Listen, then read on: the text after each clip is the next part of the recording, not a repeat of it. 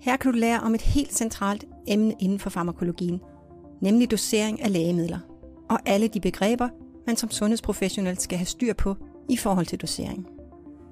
Overordnet er der fire doseringsprincipper, som du bør kende til. Altså standarddosering, dosering efter virkning, dosering efter plasmakoncentration og dosering efter bivirkninger. Det er de fire principper, man går frem efter, når man doserer lægemidler til en borger eller en patient. Og alt efter hvilken patient eller borger du står overfor, så kan der være forskellige ting at tage hensyn til, og som i sidste ende bestemmer, hvilket princip der er mest relevant. I videoen kommer du blandt andet til at lære om begreber som terapeutisk drogmonitorering, dalværdi, mætningsdosis, støddosis, som også kaldes bolus, steady state koncentration, ceiling-effekt og potens. Hvis du ikke har lært om dosering af lægemidler før, vil mange af de her begreber være nye for dig. Det er klart, men jeg vil gøre mit bedste, for at det ikke bliver svært at følge med. Og jeg starter med det første emne, jeg nævnte, nemlig de fire doseringsprincipper. Og det første doseringsprincip, jeg vil fortælle om, er standarddosering. Det er den dosering, man kan finde forslag til på promedicin.dk. Altså, det er en sædvanlig dosis, det mest almindelige, som man har fundet frem til på baggrund af kliniske forsøg, og man har altså undersøgt, hvilken dosis, der typisk skal til for en gennemsnitspatient for gavn af et bestemt lægemiddel. Og om man er en gennemsnitspatient eller ej, finder man først ud af, når man får medicin i standarddosis, og den enten ikke virker eller giver for voldsomme bivirkninger. Så skal lægen tilpasse dosis. Bare til eksempel, så er standarddosering med parmol, som indeholder det aktive stof paracetamol, for voksne en halv til 1 gram 3-4 gange dagligt, og højst 4 gram i døgnet, og doseringsintervallet er i øvrigt mindst 4 timer. Denne dosering vil hos de fleste voksne, som netop opfører sig som gennemsnitspatienter, virke smertelindrende. Har man en patient med nedsat leverfunktion, så kan man sandsynligvis ikke gå frem efter den her standarddosering, da patienten ikke er en gennemsnitspatient.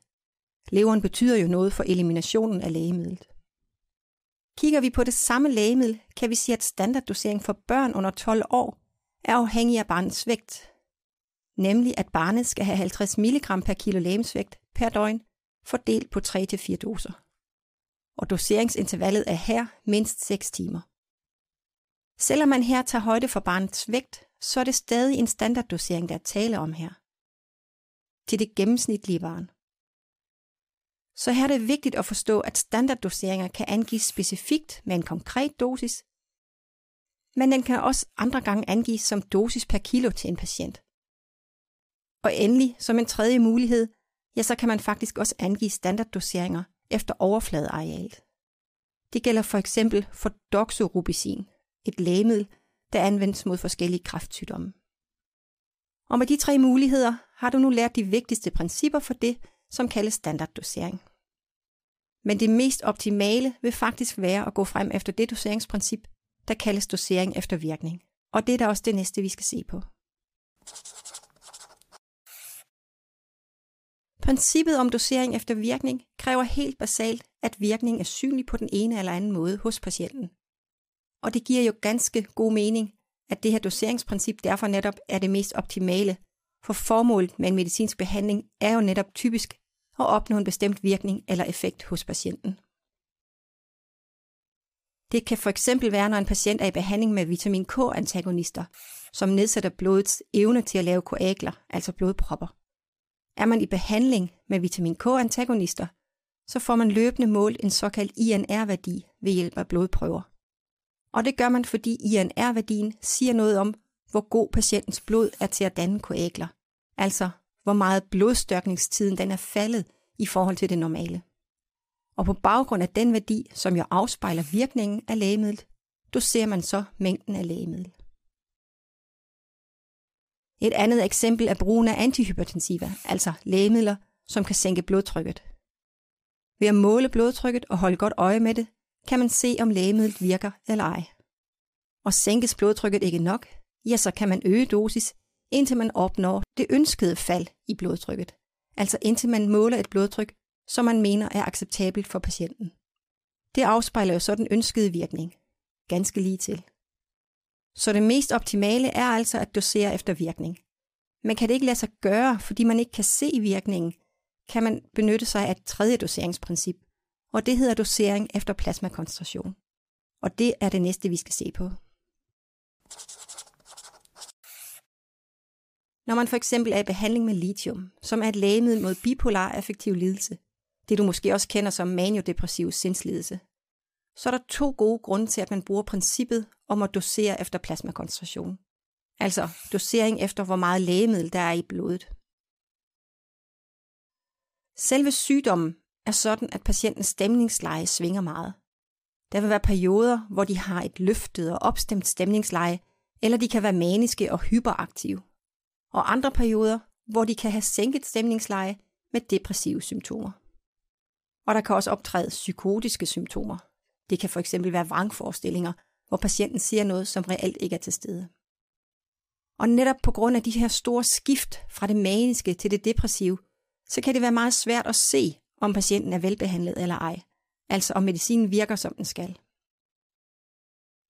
Lithium, som er det typiske første valg til behandling her, er et lægemiddel med et lille terapeutisk indeks. Og det betyder jo, at der ikke er langt fra den plasmakoncentration, man skal have for at få en virkning, til den koncentration, som giver uacceptable bivirkninger. Så fordi man ikke kan se virkning, og fordi lægemidlet har et lille terapeutisk indeks, er man simpelthen nødt til at dosere lithium efter plasmakoncentrationen. Og for at forstå det mere præcist, skal du lære om to nye begreber, nemlig det engelske Therapeutic Drug Monitoring, det man også bare forkorter TDM, og så dalværdi. Terapeutisk drogmonitorering lyder måske en smule teknisk, men det er faktisk ret simpelt. TDM angiver blot, at man her har et lægemiddel, der doseres efter plasmakoncentration. Altså forstået sådan, at man løbende monitorerer lægemidlets plasmakoncentration. Rent praktisk skal man tage en blodprøve for at måle plasmakoncentration, og det gør man lige før man igen doserer lægemidlet. Den plasmakoncentration, man så får målt, kaldes en dalværdi. Og det hedder det, fordi det er den laveste koncentration, der bliver målt i plasmaet, i det patienten hele tiden får en ny dosis umiddelbart efter, at blodprøven er taget. Man kan også vælge det her doseringsprincip, altså dosering efter plasmakoncentration, når man for eksempel har en sygdom, hvor virkningen af lægemidlet ikke kan ses eller måles, og hvor man måske mistænker patienten for manglende compliance, det vil sige manglende efterlevelse af ordinationen. Det kan også være en god mulighed, hvis dosis skal justeres, og det kan blandt andet være relevant, hvis det er kendt, at lægemidlet metaboliseres meget forskelligt, eller hvis der er opstået forgiftninger, hvor man skal give en modgift, og hvor dosis af modgiften netop er afhængig af plasmakoncentrationen. Og nu er vi kommet så langt, at vi skal se på det sidste doseringsprincip, nemlig dosering efter bivirkninger. Og dosering efter bivirkninger er et doseringsprincip, som er forbeholdt relativt få lægemidler. Og jeg starter lige med et eksempel, så vi kommer godt i gang. En patient, som har en kræftsygdom, vil typisk være i behandling med cytostatika, som er lægemidler, der dræber celler, der deler sig hyppigt. De gør celler i en kræftknude selvfølgelig typisk, men blodets celler og epitelvævsceller har faktisk også en høj celledelingsfrekvens. Og det betyder simpelthen, at cytostatika også dræber blodets celler, så antallet af disse falder. Konkret betyder det, at man, når man giver cytostatika, altid også tager blodprøver for at kontrollere mængden af leukocytter, trombocytter og erytrocytter, som jo er blodets celler. Og det gør man inden en patient skal have en ny behandling med cytostatika. Viser blodprøven, at antallet af blodceller er for lavt i forhold til normalværdien, ja, så venter man med en ny omgang cytostatika. Og det, at man kigger på mængden af celler i blodet og målretter dosering efter det, handler jo netop om, at man doserer efter bivirkninger. For ødelæggelse af blodets celler kan give alvorlige bivirkninger i form af anemi, øget blødningstendens og nedsat immunforsvar, det vil sige øget infektionsrisiko. Og derfor vil disse bivirkninger være styrende for, om patienten kan få en ny dosis cytostatika eller ej.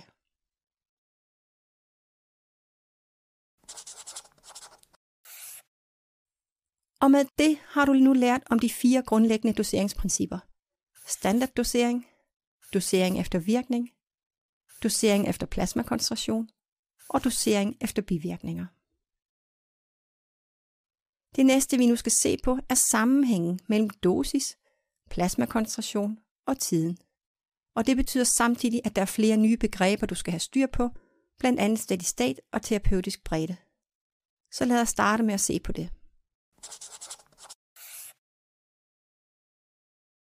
Steady state er opnået, når plasmakoncentrationen af et lægemiddel er konstant.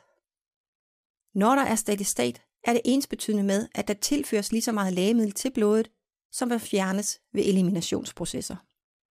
Og den tid, det tager for at opnå steady state, varierer fra lægemiddel til lægemiddel, fordi tiden er afhængig af, hvilken dosis lægemidlet indtages i, og af lægemidlets halveringstid. Når man skal påbegynde en helt ny behandling med et lægemiddel, kan man gøre det på to forskellige måder. Er situationen ikke akut, og det vil sige, at det er okay, at det tager længere tid, før patienten opnår den ønskede virkning, ja, så indtager man lægemidlet i en given dosis, for eksempel en standarddosis, og ved, at det vil tage ca. 4-6 halveringstider, før der opnås steady state, som jo gerne skulle afspejle den plasmakoncentration, der skal til for at få en optimal virkning. Det er illustreret her.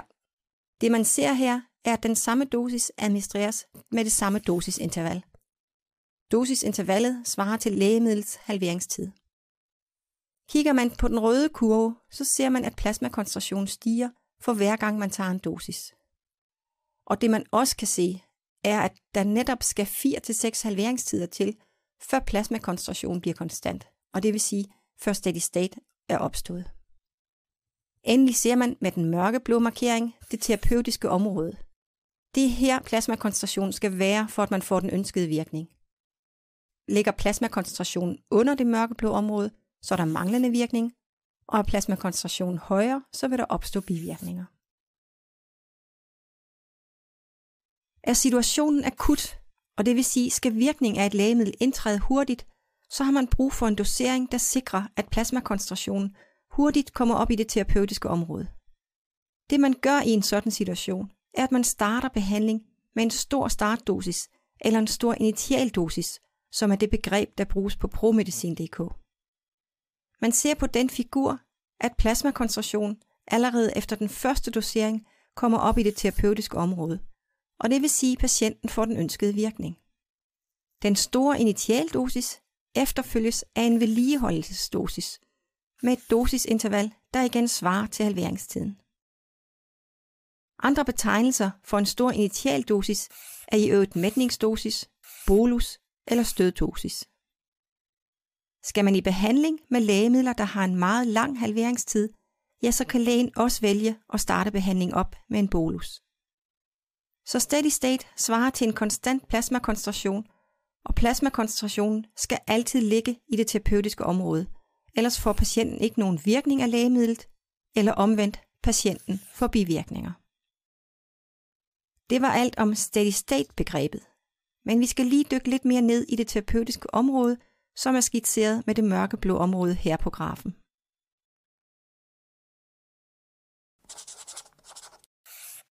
Det terapeutiske område er jo det spænd i plasmakoncentrationen, som man skal have for at få en virkning af et lægemiddel.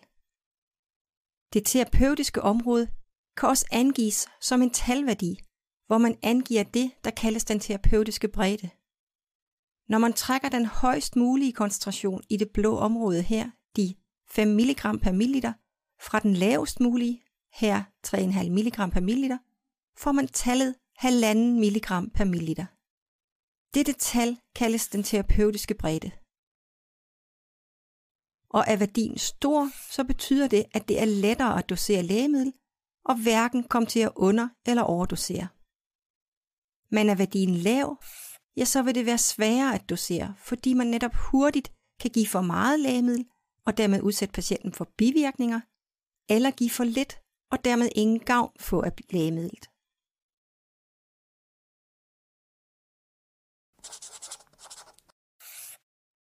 Man kan faktisk også beregne et lægemiddels terapeutiske indeks, som forkortes TI. Det gør man under udviklingen af lægemidler i de kliniske forsøg med dyr.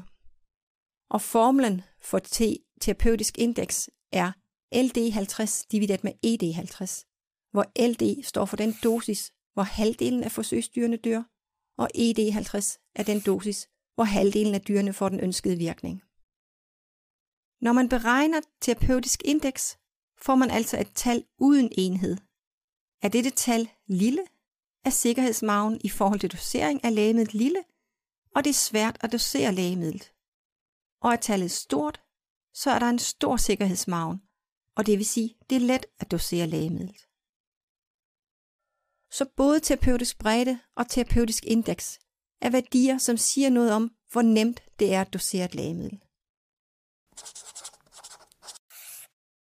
Det næste, vi kaster os over, er at se på, hvordan virkning og bivirkninger hænger direkte sammen med dosis, altså hvor de er en funktion af dosis. Til start vil jeg gerne have, at vi kigger på den her illustration, hvor det er vist, hvordan et lægemiddels virkning kan være en direkte funktion af dosis. Her kan du se, at jo højere dosis patienten får, jo mere eller større virkning er der tale om. Men på et tidspunkt, når dosis er øget markant, kan man se, at virkningen rent faktisk falder, så der er en relativ mindre virkning per mængde lægemiddel. Og pointen er her, at når man doserer medicin, så skal man helst holde sig inden for en dosis, hvor kurven i forhold til virkning er ret stejl. Kommer man for højt op i dosis, så vil man ud over en relativ beskeden virkning have en markant øget risiko for bivirkninger. Og det kan du se på figuren her, hvor der er tegnet en graf, der viser bivirkninger som funktion af dosis. Sammenligner vi den øgede virkning ved en dosisøgning direkte med øgning af bivirkninger, så ser man tydeligt, at der er en øget risiko for bivirkninger, jo højere op vi er i dosis. Så derfor, når lægen ordinerer en dosis af et lægemiddel, vil det altid være i en mængde, hvor man får relativt meget virkning. Med andre ord, så vil dosis ligge på den stejle del af en dosisvirkningskurve. Det er i hvert fald målet, kan man sige.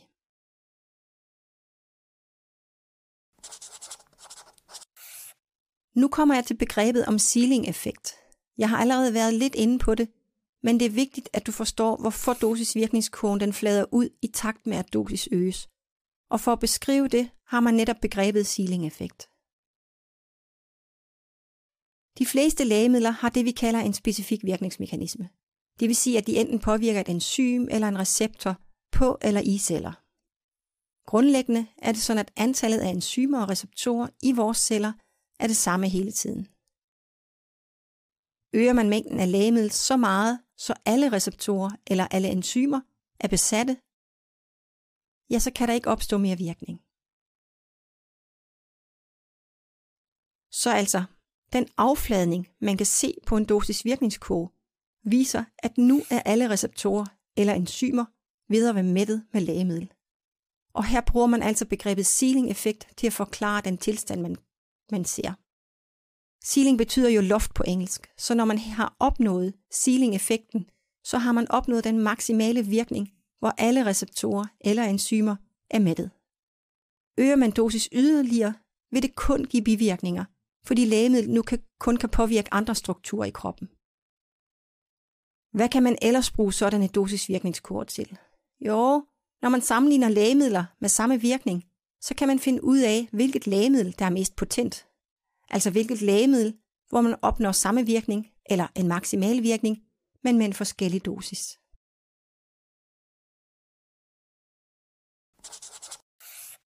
Slår du ordet potens op, så vil du se forskellige betydninger og selve ordet potens kommer jo af det latinske ord potentia, som betyder noget i retning af kraft eller magt.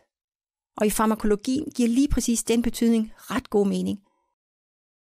Man bruger begrebet, når man sammenligner to eller flere lægemidlers evne til at give den samme virkning, men i forskellig dosis. Og med den samme virkning mener jeg, at de lægemidler, man sammenligner, alle for eksempel virker blodtrykssænkende. Og jo mindre dosis der skal til for at give en ønsket virkning, jo mere potent er lægemiddel selvfølgelig.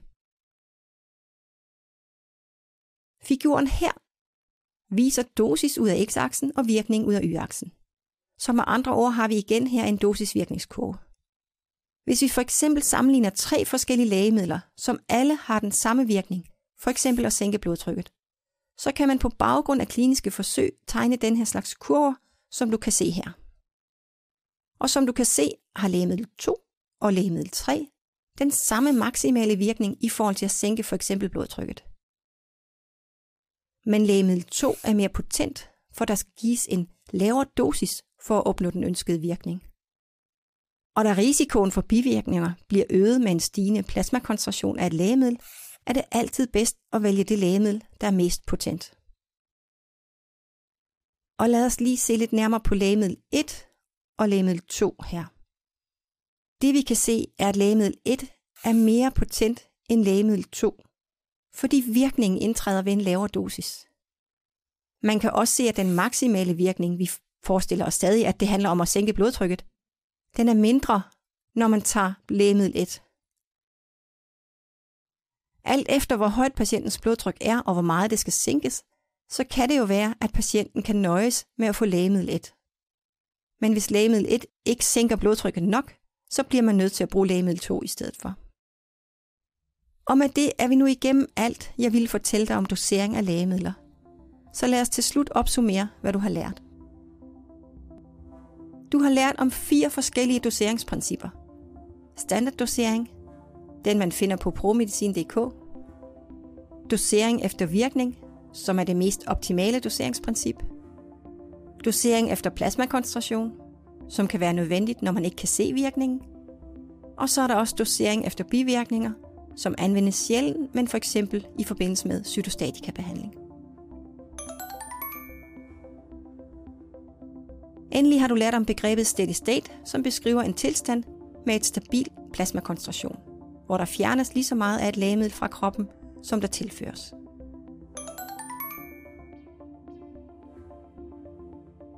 Og du har lært om TDM og dalværdi, som handler om, at man monitorerer plasmakoncentrationen og tager en blodprøve, hvor man måler en dalværdi, som er den laveste koncentration af lægemidlet i blodet. Og vi har været omkring begreberne mætningsdosis, støddosis eller bolus, som alle hentyder til en stor startdosis eller en stor initialdosis.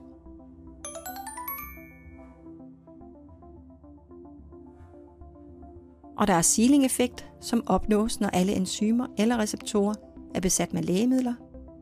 Men dosis skal helst ikke være så høj, at man når en sealing-effekt, da det øger risikoen for bivirkninger.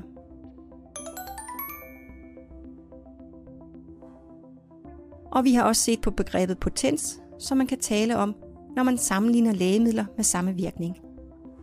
Og her siger lægemidlets potens noget om, hvor lidt er et lægemiddel, der skal til for at få en bestemt virkning.